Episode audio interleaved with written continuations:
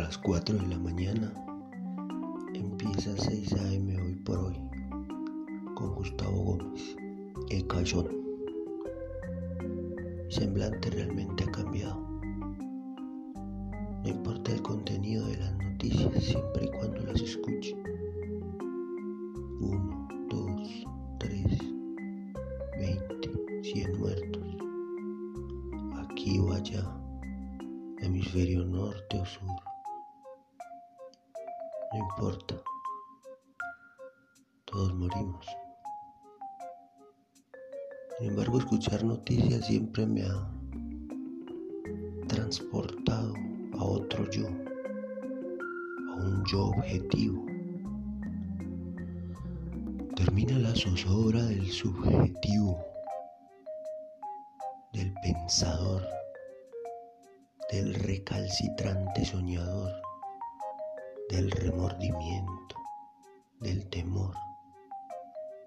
Se abre paso a esa magia vacua, insulsa de la noticia, del deporte, de la farándula.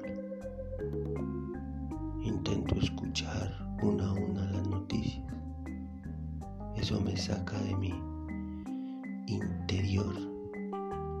Eso me lleva a otro yo. Me hace pensar en otras cosas, pero aún más importante. Me hace pensar, me hace creer en la proximidad del alba, de la aurora, de la luz.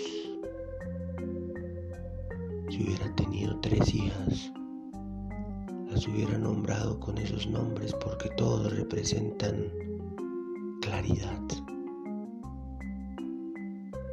Me gusta pensar en que el día comienza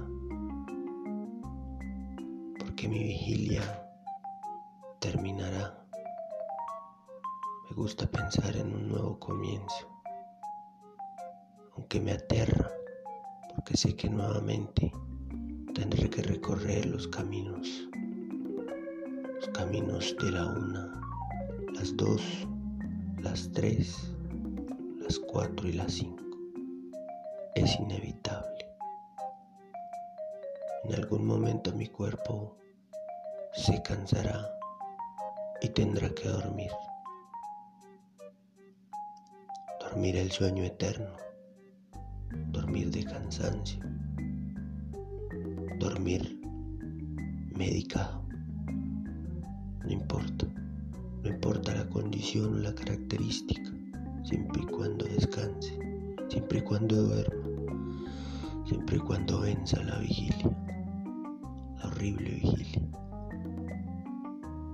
Gustavo Gómez habla desparpajadamente de la muerte de otro líder social en Chiriguana. ¿Cuántos muertos?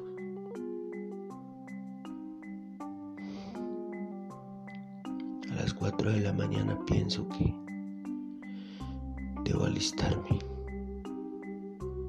para volver a empezar.